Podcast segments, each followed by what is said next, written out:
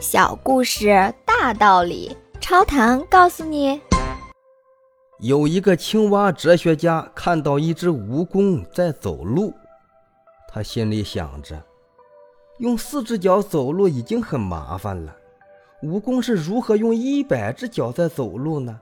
他怎么知道该用哪只脚先走，哪只脚后走？接下来又该是哪一只呢？于是他叫住了蜈蚣，并把自己的疑问告诉了他。蜈蚣说：“啊，我一生都在走路，但从来没想过这个问题呀。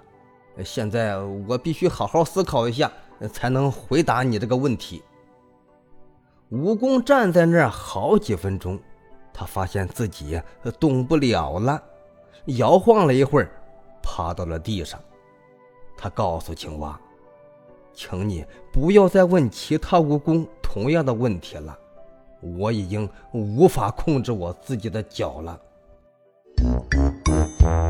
请问您听完这个小故事有什么感想呢？欢迎您在评论区留言，咱们一起探讨。感谢您的订阅，下期故事更精彩。